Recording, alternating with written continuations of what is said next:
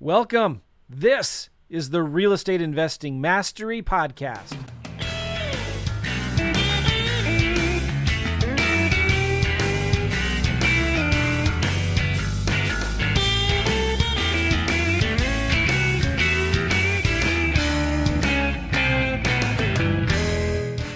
Got an exciting episode for you today. We're going to be interviewing a new friend of mine, but I've been following him for a long time.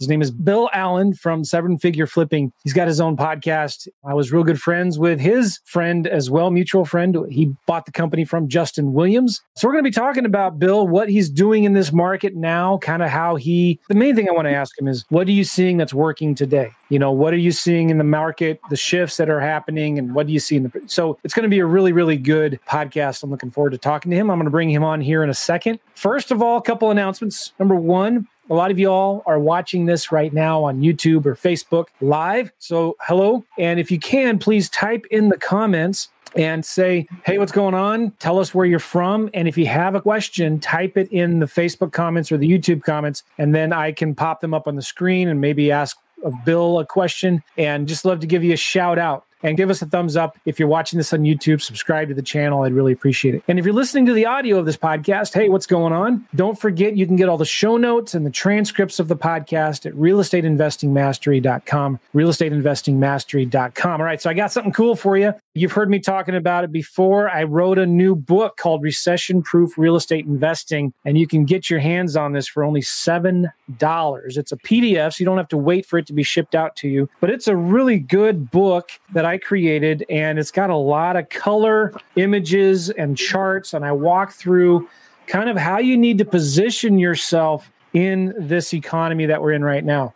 And it doesn't matter if we're going to keep, you know, if the prices are never go down, if they go keep going up, or if prices go down, or if foreclosures, all the tsunami of foreclosures that everybody's talking about comes, it doesn't matter. These are things that you need to be understand to prosper in times of recession. We are in a recession, whether you think so or not, whether you're a Democrat or a Republican, or whether you wear masks or not, or whatever, right? So this book you can get your hands on for $7, and it's one of my best books ever. I talk about what to think and how to prepare in this kind of a climate.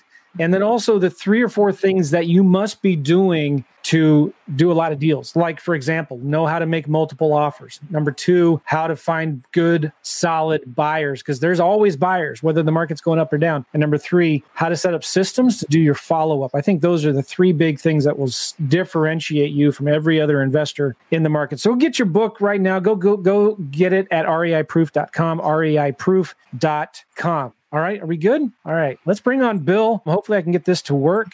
There he is, Bill, Mr. Bill Allen. How are you, man? I'm good, Joe. How are you? Good. I wish everybody could see your background. It looks like it's a really well-done professional background, but because we're split screen right now, you can't see it, and it makes me jealous. So, man, you look good. I appreciate it. I have a videographer named Andre who has slaved over this for months to get it just perfect. And I was fine, in my home office with a white background, but it definitely looks better. You're right. If Andre ever is in the St. Louis area, let me know. I'll make him come to my office. I'll pay him to do that for me. That looks really cool. I appreciate it. Hey, so where do you live, Bill? So I live just south of Nashville, Tennessee, a suburb of Nashville called Spring Hill, Tennessee. It's about 30 minutes south. Super cool. All right. And let's talk about your background a little bit. How did you get into real estate investing? So I was a Navy pilot. I flew helicopters and airplanes for the Navy for active duty for almost 15 years. While I was doing that, I was investing in the stock market a ton. Like I studied index funds. I was always taught to save. I really didn't mess around in real estate much. But I had a commanding officer who told me one time, he said, I bought a house everywhere that I lived.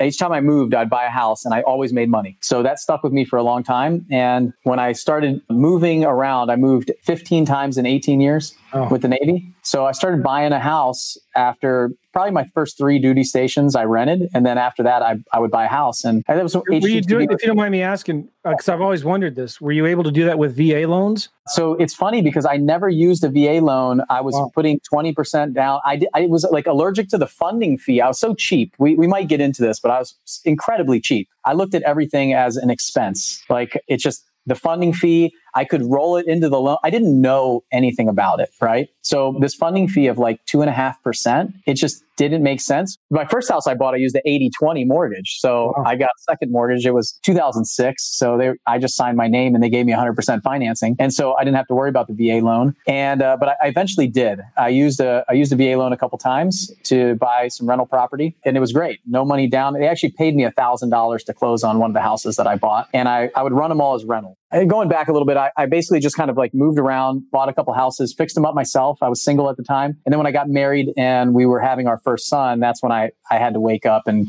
I realized that I couldn't just go out and party and spend money and stuff like that. I really had to think about becoming financially free was my goal. And now I had to take care of three people on one salary from the government. And so that's when I had a couple rental houses. I started to see my net worth go up and I actually bought another house to be a rental. And my realtor said, you know, you could sell this thing and make some good money. And so we did. We made $43,000. And that was like half of my income from the military in like 4 or 5 months. And that was a huge game changer for me. The light bulb kind of went off and I said, all right, now how do I do this again? So I was basically flipping one house a year while I was flying for the Navy. And then I wanted to do more. I heard people doing 100 houses a year. I said, how do I do that? And so when you retired from the Navy, what year was that? So I still fly for the Navy part-time, actually. Oh, you do? So cool. Yeah. So I'm in my 18th year. I left the Navy almost 15 years, but I actually started my business. I was growing and scaling my company while I was still active duty. I got to the point where we did 135 deals in a year, wholesaling and flipping at just over like $1.3 million in top line kind of gross profit while I was still active duty, had a team of 6 working for me. And you're married, right? Married, and I had one son at that time. Yeah. Wow. I have 3 kids now. I have 3 boys now. Okay. I didn't know where to go with that. Like you don't have that son anymore or... No. Okay. Yeah. He's still with us. You froze up a little bit. But yeah, we've got 3 little boys, a 6-year-old, a 3-year-old, and a 2-year-old. All right, cool. You're still flying for the Navy. How cool is that? And you were able to run a 7-figure business while working? Part-time? Yeah, full-time. I was flying probably 10 or 12 hours a day, 5 days a week. And then one weekend a month, I had to go fly and basically either fly locally or fly, away. I'll tell you, the biggest thing that I did was I just had to put in the work. I was basically running 2 full-time jobs at that time. And I told my wife when I wanted to scale the business, I said, Lucy, I really want to get this business off the ground. I think there's a lot here that we can do, but I'm probably not going to be present for this year that much. And I'm going to put in the time. And I did. I would work 2 hours before work. I'd get up early, get up at like 5 a.m., 5:30. I'd work till 7 when my son got up. We'd have breakfast, I'd go fly. Then I'd come back and have dinner, play with my son, Will, put him to bed, and then go in the office for another 2 or 3 hours and repeat that every day. Wow. That's crazy. All right. So good for you. Thanks for your service too, by the way. You're welcome. So what are you doing now? Like Justin Williams, mutual friend, he had the podcast called House Flipping HQ, right? And a couple years ago, did you buy that from him or what happened there? Yeah. So I was listening to the podcast. He's actually the guy at that time where I was flipping one house a year. I heard him, he's doing hundreds of houses a year. And I said, this guy's lying. This isn't true. There's no way. And so I joined his program, his mastermind group. I paid, a bunch of money to join that. And that kind of helped me grow my business. And I did. I spent the next kind of 2 years as a paying member of the mastermind group. And then he asked me to come in and help coach as I started to see success. And then became the COO of the company for the next year. And then when he was ready to kind of pull the ejection handle, I was there. And it was a little over a year ago, July of last year, 2019, that I bought the company. Oh, wow. And now, we started talking in June. And then like a Wednesday, I was on vacation. I got back on Saturday. And then Monday, we came up with an agreement and we were off to the races. That was it. So that's funny because me and Justin were in a mastermind together at the time. And you said something like he just retired and started playing pickleball all the time. Or is that what it was? Yeah. Yeah. At the time, he like the second that we did that virtual handshake over a Zoom call, he basically like was checked out. And I was happy because that's what I wanted to do at that. Right when that moment happens, I took this kind of ownership of that company, of the decisions. I made some adjustments to the marketing and all the things that we were doing. And he just took a back seat. And then we solidified everything on July 1st of that year, 2019. And yeah, then I called him a couple times to get some information, but I tried to leave him alone. And I talked to Tara, his wife, and she just said like, he's just around the house, hanging out. I don't know what he's doing. Please get him out of here. And he told me he's playing pickleball, volunteering at the church, spending a lot of time with the kids' school, and doing all the stuff that he probably hadn't been doing for a while that he missed. Yeah, well, good for him. And good for you. Justin built a great company and put it into good hands. So I've been following you a little bit. You're still doing, one of the things we're going to be talking about later in this podcast is your new event, your live event coming up here, Flip Hacking Live. This has been one of the premier real estate investing conferences, events of the year. And my business partner, my coaching business partner, Gavin, went to your event. Was it last year or the year before? Not sure, but it was really well run. And he was in Phoenix at the time, so it wasn't that far. And I think you do these events you did them in Southern California somewhere, didn't you? Yeah, the last 4 years they were in San Diego. And then this year we were planning to be in Orlando. But obviously with COVID-19 and everything, we've been pushed to a virtual event, which we can talk about. But I'm actually really excited about what's possible with the virtual experience. But we're planning to take it to the East Coast for the first time. And I've even got a Disney trip around it that I'm still going on. So I'm excited. Well, we had some friends that just got back from Disney in Orlando and had a blast. By the way, anybody that's here, before you leave this podcast, because we got a lot more we're going to be talking about. I'm going to be asking Bill questions about what's working well now for him and for his students and what he's predicting to happen in the market going forward. But before any of you bail for whatever reason, I want you to go to fliphackinglive.com and check out Bill's information on this event. And there's a special coupon code called Joe, where you're going to get some access to some special free stuff that most people don't get access to, which is going to be really cool. But check it out, fliphackinglive.com. I don't get anything out of this. I'm just doing this because I like Bill and the event that he's doing. So go check that out, fliphackinglive.com.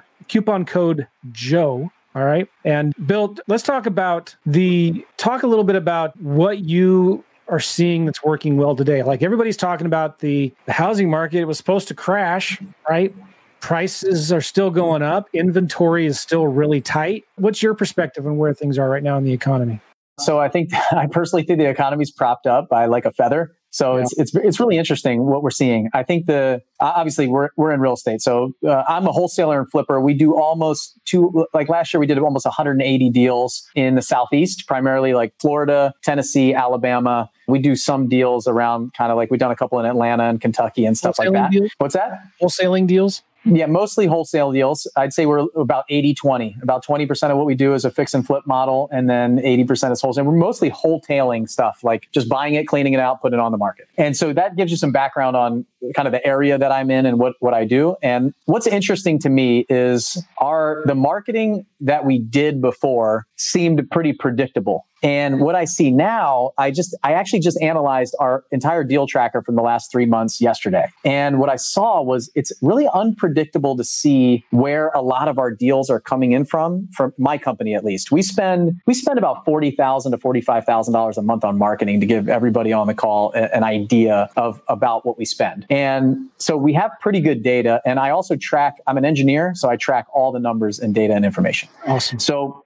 we've been able to pinpoint the zip codes and the areas that are working really well for us and cutting our marketing spend specifically on direct mail. And what I found is that we have this footprint that's working. So our direct mail combined with our online advertising, our website, and our text messaging and ringless voicemail and follow-up system, all that combined is producing fruit. I think if I took a couple of those things away, what I would see is I would have this fall in deal volume. So we're not doing any more than we were before. We're doing kind of like the same or even a little bit less deals than we did before. And so what I'm finding is the more experienced investor that's doing higher volume, we're at the point now where our margins are getting squeezed pretty tight. And be perfectly honest with you, there are months where during COVID-19 where we've lost some money to continue marketing and keep my staff on board right now. So I think there's a lot of pressure that's happening to find these deals. The deals that we are finding are usually pretty juicy, and that's helping us. We're actually making bigger spreads,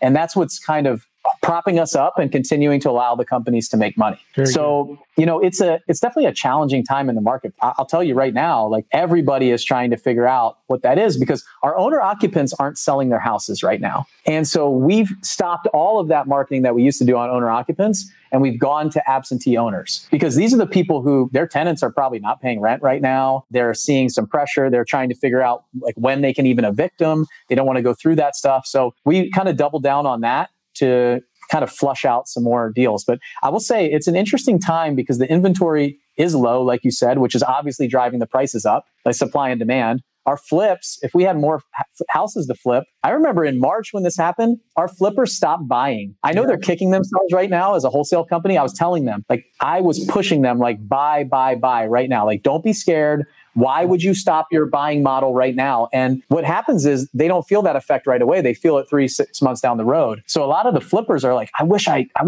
you know, we were even given discounts, like 10% discount at that time on properties. They're kicking themselves now because there's no inventory. So inventory is going to drive that. And since it's so low, nobody's putting their house on the market. You see the headlines and it looks like real estate's doing really bad, but it's not. It's because nobody's selling their house. So when you have inventory, you can name your price basically. Now, where we're going is probably the next question you're going to ask me.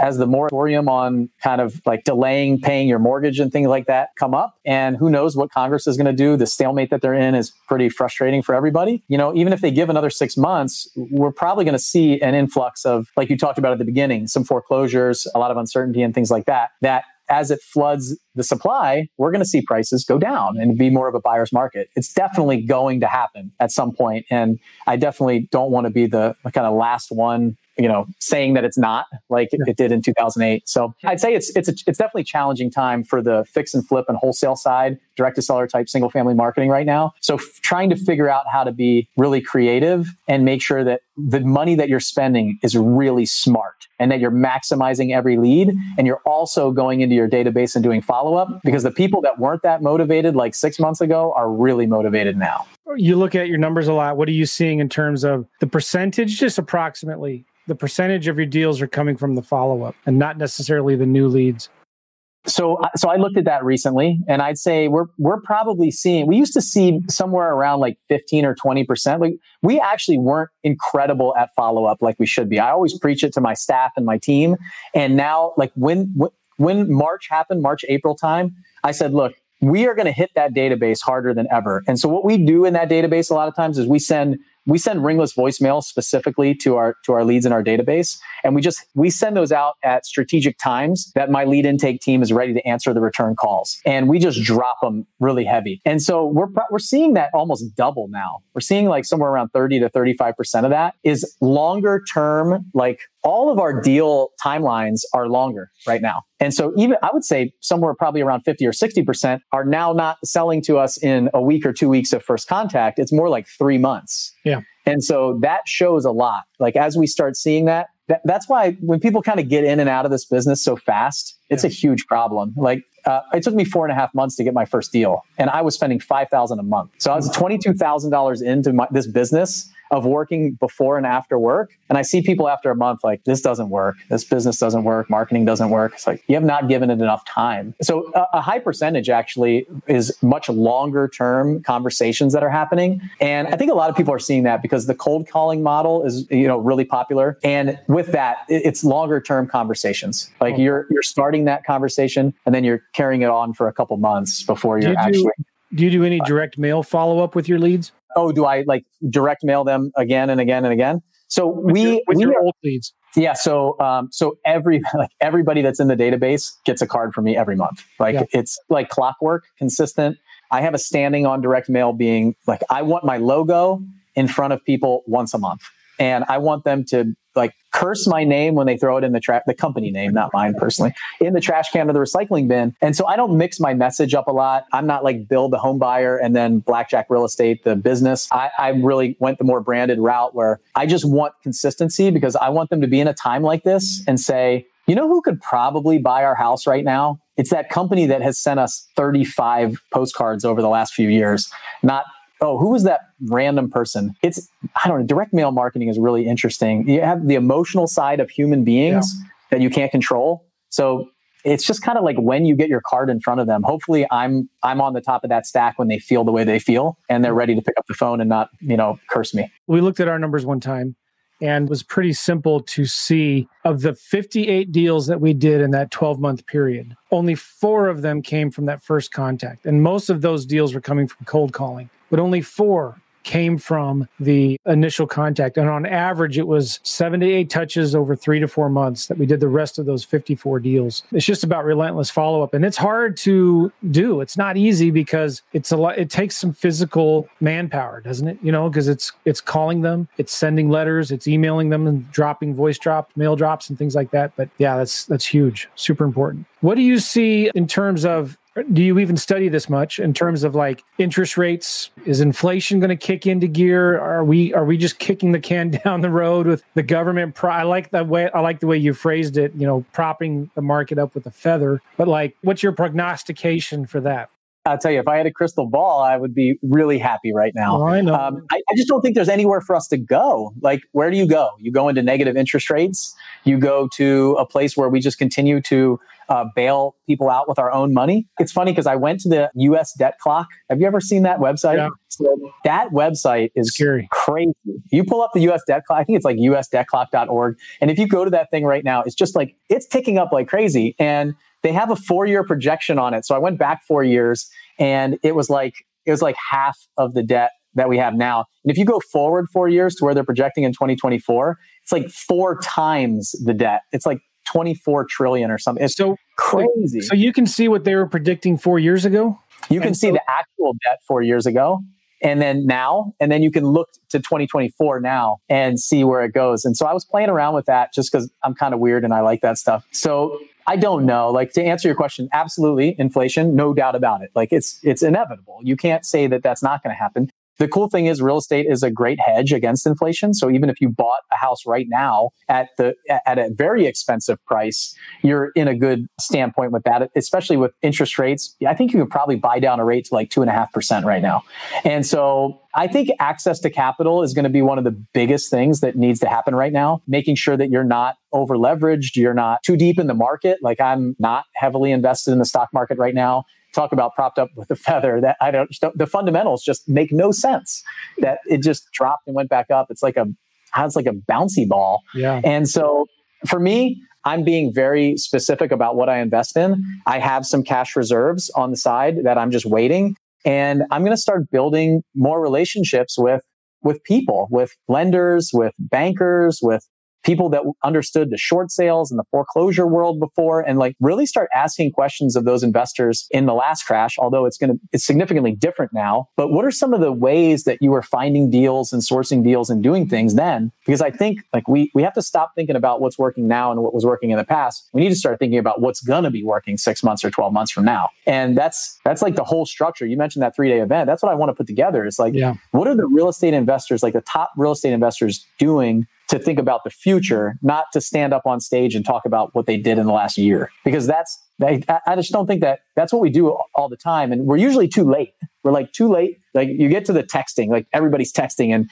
you're like, oh, I heard texting is really good. And then you're the 4th or 5th text message that they've got now. I always want to be kind of like the first person there. And sometimes being a pioneer is not a great thing, yeah, but like this story is retelling itself. So it's not like it's new stuff. Well, this is why I think doing events like this, being in masterminds like this, one of the first things I said when March came around is I told everybody, listen, and I talk about this in the book, the worst thing you can do right now is slow down in your marketing and back out or stop participating in or drop out of masterminds and coaching programs. Like, this is the worst time to do it. This is the time when you need to buckle down, invest even more into masterminds and coaching and going to events like this and listening to podcasts. Because with real estate, it's not like the stock market where it drops on a dime and all of a sudden it's down 5%, 20% in a day or, you know, over a week or so. But real estate moves a lot slower. And you can see, you have a lot more time if you're a student of the housing market to see the trends and where they're going. And when you go to events like this, I wish I could do my own events like this. I've tried it. It's a lot of work. God bless you, Bill, for doing it. It's,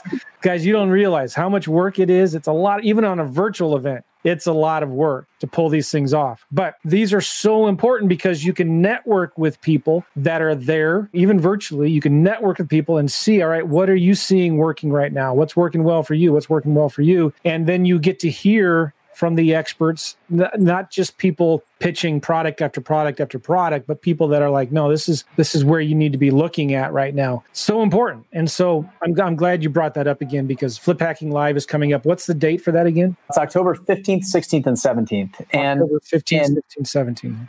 I think I've never, anytime I plan this event, it has always been like, what's working right now? And this is the first year that I've really had to challenge myself to say, there's so much like opportunity, uncertainty coming, is to find this like opportunity in the fog. That's kind of the concept that I'm thinking for this event is everybody's so confused. We're kind of like, what's going to come in the future? And so I've challenged 24 speakers, like 24 people. I said, look, when you get on stage, I want you to bring the heat. I want you to hold nothing back. And I want you to tell me and everybody else, like, what are you thinking about and doing in your personal finances and your business world to be prepared for this going forward? Because they don't care about what you did in 2019. Like, nobody cares about that. Like, great. We'll pat ourselves on the back later, but what are we? Because I want to know what all of these experts are doing for their business right now to go forward, because that's what it's about. And the cheese is definitely moving. And I kind of want to be there when it gets there. That's the goal. Have you read my book yet, Bill? No, but I wrote it down and I'm going to buy one right after this. I'll send it to you for free. Remind me. But I talk about exact same thing. One of my favorite books that I read in 2001, right after I graduated from college, I started working, is that book, Who Moved My Cheese? And it's important to be always looking for that, because trends change and things change. I will say this, and this is one of the reasons why I love wholesaling so much and the fast cash strategies. I think it's more important now than ever as this market shifts is knowing how to make quick nickels rather than slow dimes, right? Because when you do too many slow dimes, there's so much potential for bad things to happen. But with quick nickels, you're just in and out. And if the market is trending down, if prices are going down, that's fine. You just buy it a little cheaper, but you sell these things within 2-4 weeks. The market doesn't change that much over 2 to 4 weeks. And so, and I talk about this in the book a lot, is finding the buyers and finding what they're buying, because there will always be people buying. And the great thing about housing right now in the market, I think there's a lot of money that's been sitting on the side for the last 3-4 years that is dying to get back into the market. As soon as they start seeing prices dip, you just find out who those guys are, and there's easy ways to find them. And you're going to be talking about that, I'm sure, at your event, but find out what they want, what they're willing to pay for it, and go get it for them, right? It's not catching a falling knife. It's just, and that's what a lot of people do in the stock market, I think. And sometimes if they're not doing it right, when they're fixing and flipping properties, hoping that the market in 3 to 6 months is still going to be going strong. Anyway, I wanted to ask you, Bill, some more questions about your team. You've mentioned your team a couple times before. What does your business look like? And I want to ask this question in the context of somebody that's just getting started and they're being maybe a little overwhelmed to hear these $40,000, $50,000 a month that you're spending on marketing. But like, so talk about what your team looks like now, but talk about also how you got there. Was it always that big, or did you start off small, and how did you grow? Yeah, let's start at the beginning, because there's probably more people that are at that place than anywhere else. So that was the biggest jump that I had to make. I was so scared to hire my first person. This was a huge fear of mine. And I remember talking to my mentor, Andy. I said, hey, he's like, you got to hire somebody. You're flying full time. You want to do, at that time, I wanted to flip 12 houses a year. I wanted to just do a house a month. And he said, how are you going to be able to do that when it's just you? And I said, I don't want to be responsible for anybody. I don't want to be responsible to put food on people's table. That's just not what I want to do. I was deathly afraid of it. I was an officer in the military. I had led dozens of people. I had gone overseas. I had been on deployment. I had, 30 people under me at one point. And it just didn't dawn on me that I had the skills to do it. I wasn't responsible financially for them. And so I fought it for probably a week, and then came back and said, okay, I give up. I'll hire somebody. And for me, I talk to people about hiring all the time. The key is figure out what you're really good at and what you're not good at, and know yourself. If you get to know yourself really well, then you can figure out where your weaknesses are. And instead of strengthening your weaknesses, like everybody talks about and teaches people when you're a kid, right?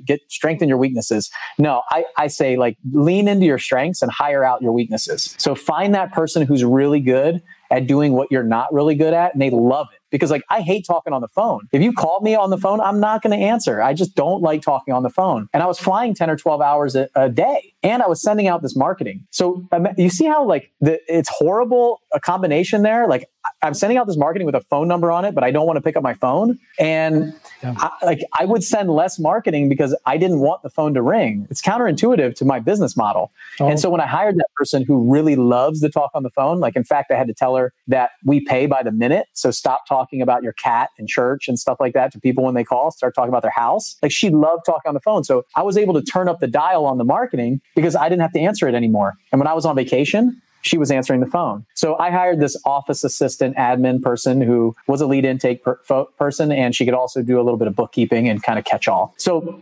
Everybody's first hire is going to be different, I think, though. If you're not a good salesperson, you don't like talking to people, maybe you hire an acquisitions person or salesperson. If you don't like bookkeeping and you're not good at that, then maybe you hire a bookkeeper. If you're really good at that, maybe you hire something else out. Don't fix your weaknesses, outsource them. Absolutely. Like that. You can only find a way to do that with exercise, Bill. If I could find a way to outsource my workouts. You could do like some virtual workout maybe. I don't think it's going to be too good for the waistline. But, you know, at that point, it was like, what's the next thing that I need to hire out? So what happens is you build up this, and, you know, Andy said it best. He had this like, he used this analogy like a cup of water. You have this cup of water, right? And this cup of water starts overflowing. And you need to take another cup and put it there to catch the water that's overflowing. So you just get totally saturated. And what happened was I brought in Dee Dee, who was my first hire, and I kind of like emptied half my cup into her cup. And then our cups both started filling up. And then what I needed to do was I needed to kind of empty our cups into another cup, like bring on somebody else. So then I brought on a salesperson because I was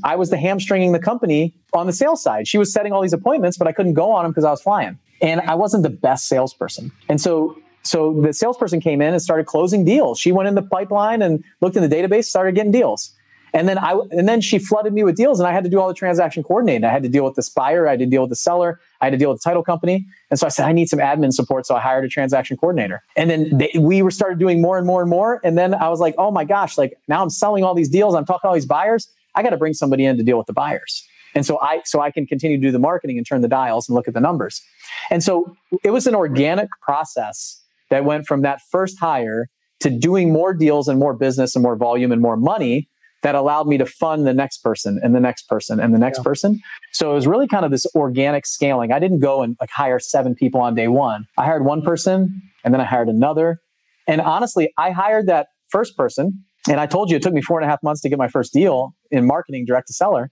So I paid her for 4.5 months with no income. And then the only way that we got income was when I hired that salesperson on 100% commission. So when I put her in, she lit the fire. It was like she would drop a deal, then a deal, then a deal, because she was regularly going on appointments. And I was only taking the really hot leads. I didn't want to leave my family for something that didn't sound motivated and hot on the phone. How many times have you been on an appointment where they didn't sound motivated on the phone, but when you got there, they're like super motivated? Like we were losing all of those deals when it was just me.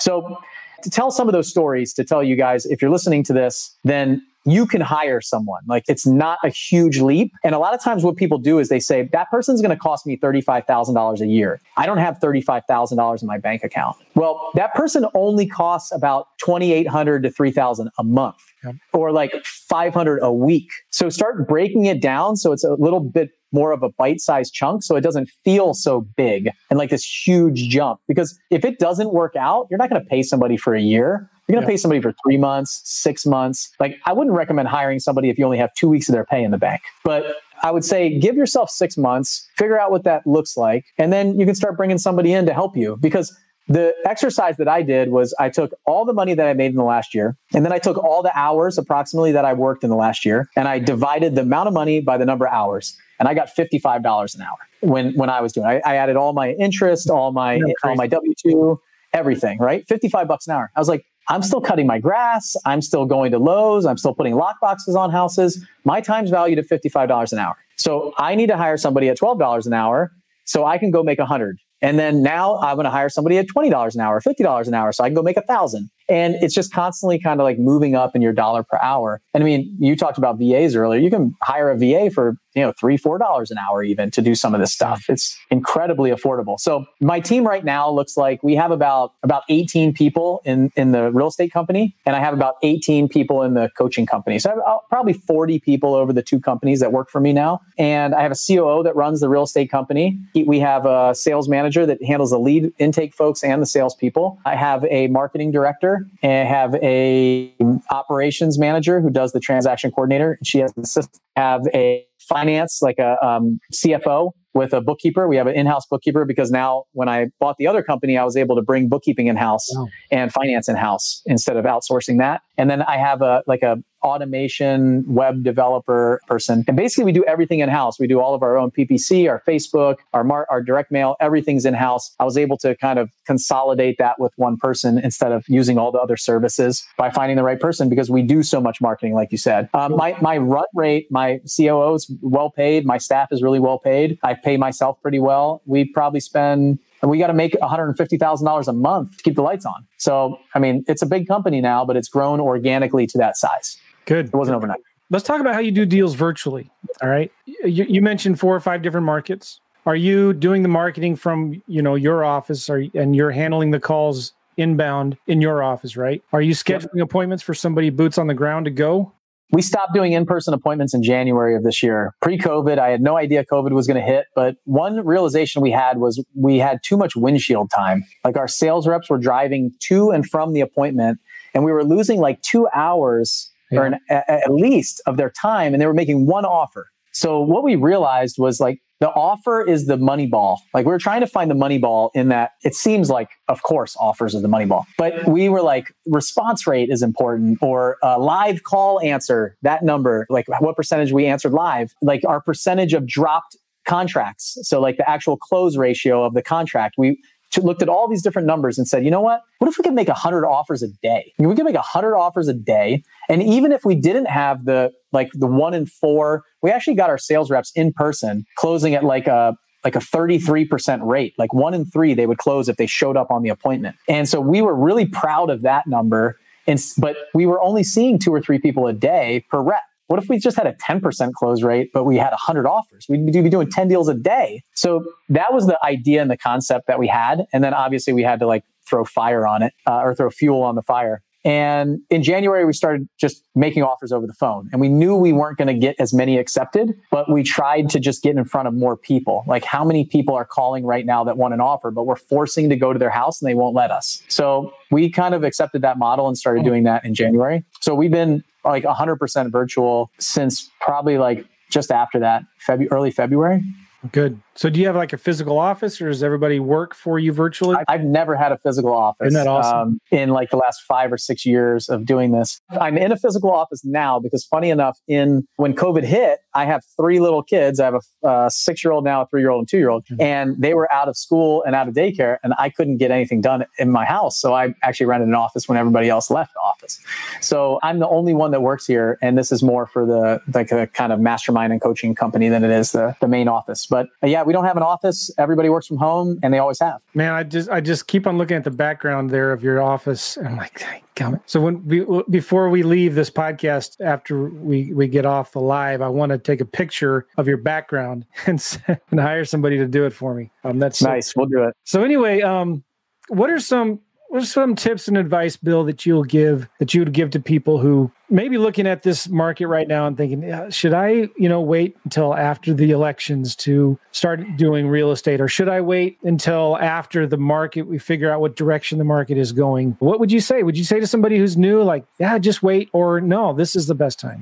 Well, you mentioned the election, and it's funny that you did, because I have a story from it's actually almost exactly 4 years ago. I had this guy who was buying a ton down in Pensacola, and he called me up and he said, hey, I've been looking at your deals. I want to buy some, but you know what? I'm not going to flip anymore because I'm not sure how this election is going to end up. And that was 4 years ago. And he was kind of, I wouldn't say he was a big name, but he had done a bunch of deals in that area. And I knew him. I knew about him. People were talking about him. And I dropped off. I have not ever seen him buy a house since then. We probably control about 25 to 30% of the cash transactions that go on in that city in my company right now. I mean, we make over $1 million in this small area. And so I would know if he was buying, believe me. And so I tell that story because I've made millions of dollars in the past few years when he took a back seat to say, what if? I genuinely believe that money can be made in real estate at any time. It really can.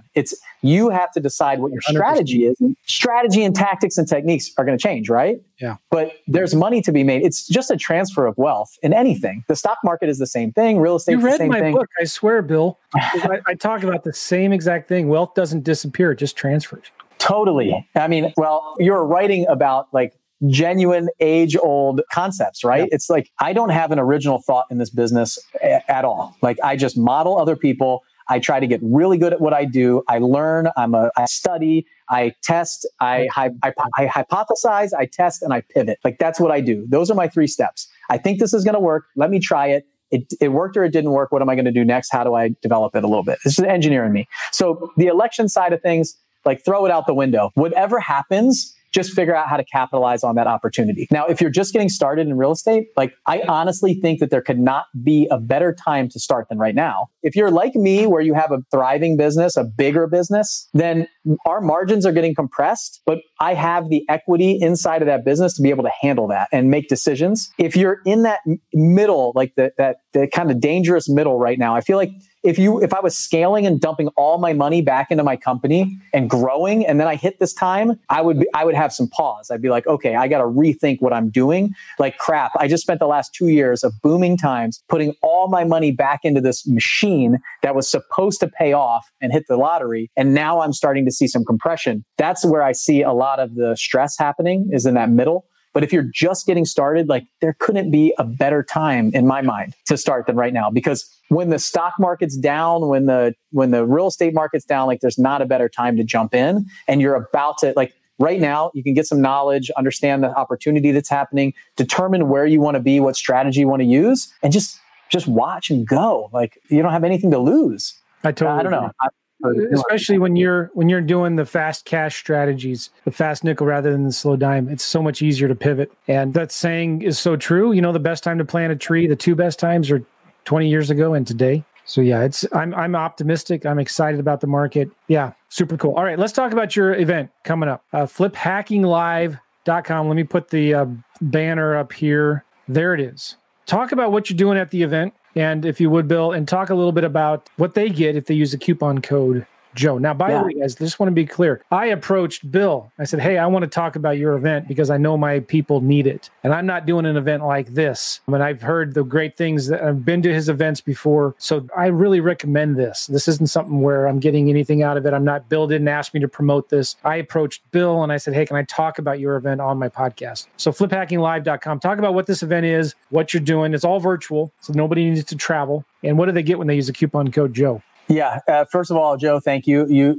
reaching out to me. I've been following you for a long time, so it's really cool to get to know you a little bit on the podcast. And exactly right. Like, I'm very thankful for the opportunity to come talk about it. So this is our fifth year of this event. It's a 3-day event. And we take, like, my goal is to take people on a journey, like, over those 3 days, to show you what's possible, not just like tactics, techniques, and strategies, but that's like be 75% of that, but 25% of the mindset and the barriers and limitations that you have that you run into. Because ultimately, like, you can have all the tactics, strategies, and techniques in the world, but if you hit that wall and just turn around and walk backwards instead of scaling it, jumping over it, figuring out how to climb over, like, that's more important, typically, like, almost like 9 times out of 10 than the best tactics and strategies and things like that. Like, so we bring I have some keynote speakers that come in to do some motivational stuff. And then everybody that's on that stage is doing, like, I think our lowest, like, the person on the stage is probably like $750,000 to $1 million a year in gross profit. And everybody's, you know,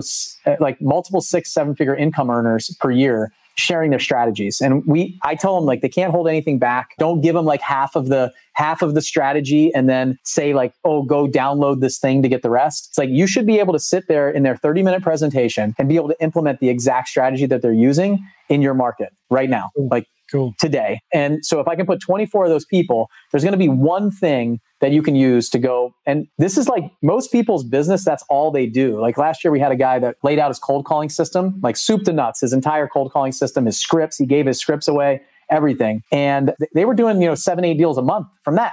And we had a lot of people take that and go do 50-60 deals the next year just from that. So that's the concept behind it. It's I just want people to leave better than they came, whether that's personally or professionally. And we've had people that have never done a deal before do $1 million in the next 12 months afterwards. It's really incredible. And that's not typical results. Not everybody does that, right? But the action takers and the people that come to something like that, spend those 3 days, it's been game changing for me personally. Like I'm kind of like the hair club for men guy. I'm like the guy who was like, I was a paying client and now I'm the owner, right? So it's cool to see that kind of transition. That just clicked. Yeah, I get it. I'm not just a client. I'm also the president, you know? It's been cool for me. I mean, I remember the first time that we did this event in San Diego, there was 150 people there. And last year we had like 625 people in the room. And it's just, and we had Jocko Willink, who wrote Extreme Ownership, come last year. We had a couple other keynote speakers, just some amazing stuff. And so if you use the code, I set it up. So we've never sold recordings from the events in the past, but talking to Joe, I wanted to do some bonuses for you guys. So what I did was I put together the last 4 years of the event. I realized we're about 2 months away from the event. So what we did was we set up a membership site where you can get all the last 4 years of the recordings. And what I did was I selected the ones that have lasted the test of time. So you don't have to go through and like watch strategy from 4 years ago that doesn't work anymore. So, or something we're not using. So I went through and I picked out the best presentations from the last 4 years. There's probably about 15 or 20 presentations from all that. That is really like meaty, juicy content that's great right now. So, because I know when I get the stuff, I'm like, man, I don't want to surf through like 20 recordings to find the one that I want. So I actually took the time to go through those last 4 years, and you should be able to watch every single one and get value from it, because I know that your time's limited just like mine.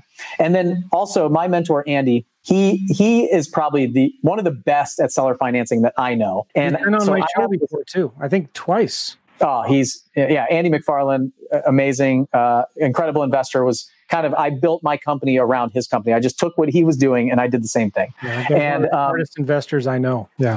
And one of the most like down to earth, just amazing, genuine guys, like cares way more about others than he does about himself. It's just really cool to be around him. So he'll be a speaker at the event for sure. And he's going to tell his story about, I don't want to give away his presentation, but it's amazing. He told me what it's going to be. It's fantastic. So he did this 4-hour training in Salt Lake City for other investors about how to use seller finance. And it's interesting because 2 years ago at Flip Hacking Live, he gave a presentation, and in there he said, these seller financing techniques work right now in a seller's market, but I don't know when it's going to happen, but the market is going to shift. And when it does, these work even better in a buyer's market. And that quote, I just went back and listened to that presentation. So his presentation is in the recordings. But what we did was we also put together his 4-hour training that we used to sell for like $1,500. And we put it in the membership site too, so you guys can have it. So it's sub to owner finance, like owner wraps, a lot of his documentation and stuff like that. So it's really cool training. How much are tickets? Right now, tickets are $297. Next week, they go up. So we bring the ticket prices up a little bit. We have like these big Zoom account.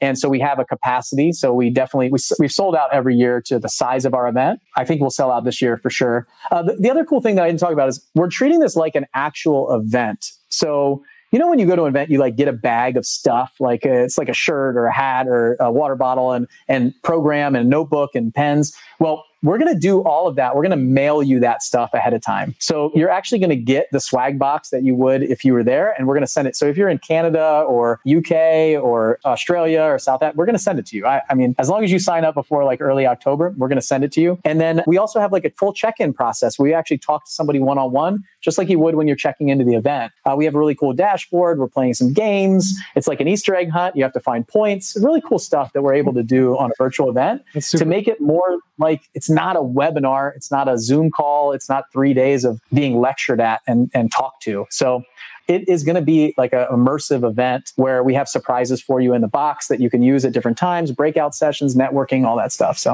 all right, I probably oversold it a little bit. No, man, I highly recommend it. I really do. And guys, I encourage you to go check it out, fliphackinglive.com. Use the coupon code Joe, and they'll get recordings to the previous 4 events. Right. And then also they get this access to Andy's course on owner financing and subject twos, which is, I think, going to be really, really good. If they can't make all 3 days of the live event, are you doing recordings or not?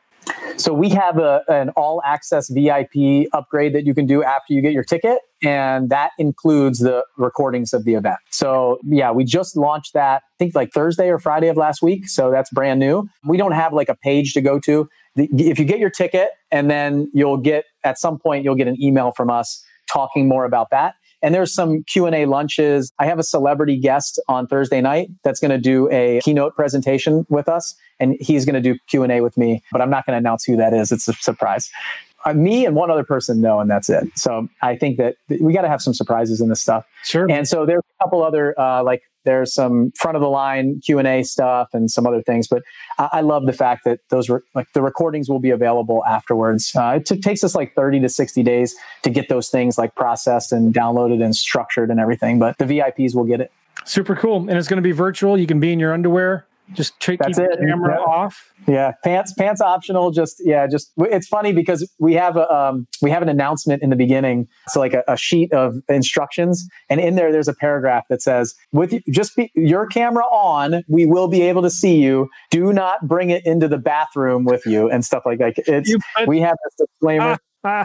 Yeah, we've seen some crazy stuff. The event planners have seen. Our event planner, by the way, did Tony Robbins's UPW event where he had, they had 26,000 registered people, over 40,000 people watching it. He has 360 degrees. So we're actually building out a studio in North Carolina where we're going to present the event live from stage. I'll be there. I'm flying in the keynote speakers. So they're presenting from stage just like they would be in a hotel. So this isn't like, you're not going to see this background. I'm going to be in a studio where I can see everybody. We have cameras, TVs, everything. I can see each individual person. Are you using a studio that's already been built for it? So the studio, we are like building out a studio that they use. So they have the AV equipment there, but we build it out to our specs. So it's going to be our branding. It'll be my furniture on the stage, everything that we're investing a lot of money in this event. This isn't just like, hey, come to my Zoom event here in my office. I'm going to be flying out to North Carolina with my team.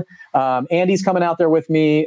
Mike Simmons, a couple other my teammates are going to come out there. We'll have about 8 of us there. My videographers will be there. We'll be able to show like everybody, like everybody's in different Zoom rooms. I can see them all. When you're on stage, you can see every single person in front of you, just like we're presenting to an audience. Make sure, hopefully you have somebody auditing and watching the cameras of the people that are on there.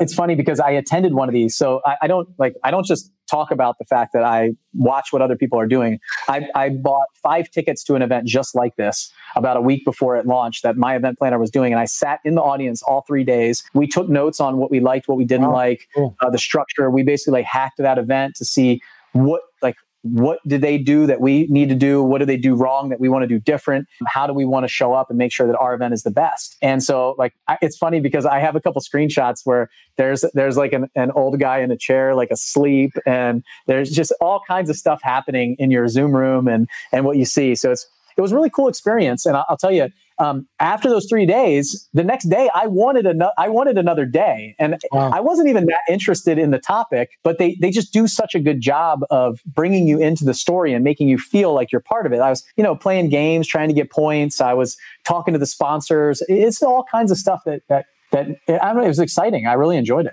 And some of the speakers were just like captivating, amazing, like really moving speakers. And that's the key, I think. So is your main platform, I'm just curious, going to be Zoom? It is, yeah. So Zoom, but we have 15 different rooms so each person will be in a different room. We have a dashboard that we use that we build out online that, so like somebody can't share the Zoom link. You have an actual login. You log into the dashboard that takes you to the Zoom room, and some really cool tech that we have. We have some like virtual backgrounds for people and all kinds of cool stuff. So I'm really looking forward to seeing that. I'm going to be there. Fliphackinglive.com/or not .com. It's just, and then there's a coupon code Joe. So yeah, I'm looking forward to seeing it. It's going to be an amazing conference, and it's 3 days. So I'd encourage you all to sign up and set aside those 3 days. Don't think that you're going to go and you're going to, do chores while you listen. No, you need to set aside some time to sit in a room with a pen and paper and take notes. Because even if you did get the recordings upgrades, it's still going to be 30, 45 days later until you get it, maybe 60 days, because that takes so much time to edit all of that stuff. So good. You guys, hopefully you can see why I recommend this event, because I could never pull something off like this. Bill has the organizational chops and we're like an event. I look at us like an event company, and this is what we do. And I think we do it really well. And we talked about strengthening your weaknesses. If I had to put this together, it would be like this background. Like I hired the top company in the world, frankly, right now to do live and virtual events to work with. And that's it. And they're not cheap. And we spend a ton of money and risk up front putting this on. And so, Joe, you mentioned setting aside 3 days because in any, and this isn't just my event, like I'm going to give you guys this advice for any event or anything that you do, frankly, whether it's a coaching program or an event or anything that you buy or spend time with. Your time is the most valuable resource that you have. I realize that I'm asking for 3 days of your time, and that's hard, but I would be asking for 5 days at a live event with a plane ticket, a hotel, away from your family. You get to sleep in your bed. You get to tuck your kids in. You get to spend time at home if you want to, or you can go get an Airbnb or a hotel and do it that way. But you don't know the one presentation that you need to hear that you are probably going to miss if you don't set aside the time. Like there's something over these 3 days that you need to hear that like God, a higher power, whoever it is, put you in this place at that time to hear that thing. And you will be moved to the point of tears, laughter, light bulb goes off, whatever it is. But you will miss it if you don't have your eyes open and paying attention. Because I go to these events, like I go to other people's events, not necessarily to get the content, but to like look for speakers. I look for keynote speakers. I'm looking for concepts and ideas. And I like take all of this content to put it together, to deliver it and like concentrate it for people. And so I've been to events where I didn't know who the speaker was. And by the way, two of the people that I'm hiring for this event, or actually three of them, all three keynote speakers that I'm hiring for this event, I saw at another event. I cried, I laughed, I had amazing ideas, pages of notes when they spoke. They moved me that 3 years later, I've been trying to figure out where to put them, how to place them, how to work them into the messaging and where we are in the world and our life in real estate. And I would have skipped it. Like I would have skipped it because I didn't know who they were. Like the huge speaker that was there and this person that I'm hiring, I wanted to see this other person, but they didn't give, like, I didn't need that. And they just didn't, it just wasn't the thing. It was the big name. This other message, I needed to hear it and I would have missed it. And my life would be totally different if I missed it. So there's something in that coaching program. There's something, and you might've already bought it, like go back through and you're in a different place now than you were then. So that was something I wish I knew earlier is like, when I go to these events, it's not like, when can I skip out to network or make a phone call or like commit to it? You see? We're asking for your time, but I'm going to deliver like a movie over these 3 days. You want to see the beginning, middle, and end to hear the whole story. Excellent. Man, thank you, Bill. Super cool. I'm looking forward to the event. And guys, go to fliphackinglive.com. Use the coupon code Joe to get the special stuff. And yeah, it'll be really cool. And the dates are middle October, 14, 15, 16. 15, 16, 17. October 15th through the 17th. This is a Thursday, Friday, Saturday. Good. And hurry up and get to this site now because the prices will go up in a week. Cool. All right. Hey, Bill, appreciate you being on the show. Really do. You have a podcast too. Talk about that. Where can people go to get your podcast? I do. We have a podcast that's called 7 Figure Flipping Podcast. I do kind of like longer style interviews like this. That's primarily what I do on that podcast. And then I just launched this Flip Hacking Live podcast. It's a really short, like trying to keep it to 15 minutes, but I you can probably tell I talk too much. So, and that's just kind of like short concepts, answering like one question if I can in that. So 7 Figure Flipping Podcast. And the Flip Hacking Live podcast. And you have a YouTube channel? We do, yeah. 7 Figure Flipping YouTube channel. I'm trying to figure that out now. I don't know YouTube, but we launched you talked about timing, getting in and out. We have a guy that flips houses in 7 days. So we did a TV show called The 7 Day Flip on there. And it was like, so you can see Andre's work. If you like the background, you can see his TV show. We created a 9-episode TV show and launched it on YouTube. So it's kind of cool. You can follow a guy who's trying to flip 4 houses in 7 days in Salt Lake City. So we followed him around for 7 days and they're doing 4 houses in 7 days. So that was fun to do. Cool. All right. Hey, everybody. Hope you enjoyed this podcast. Got some good little nuggets out of there. Check out the website, realestateinvestingmastery.com, if you want to get the show notes or the transcript of all of this. And the links that we've talked about, they're all at Real Estate Investing Mastery, or you can go to REIM Podcast, reimpodcast.com. All right. We'll see you all later. Bill, hang on for a second, but we appreciate you guys being on the show. Take care, everybody.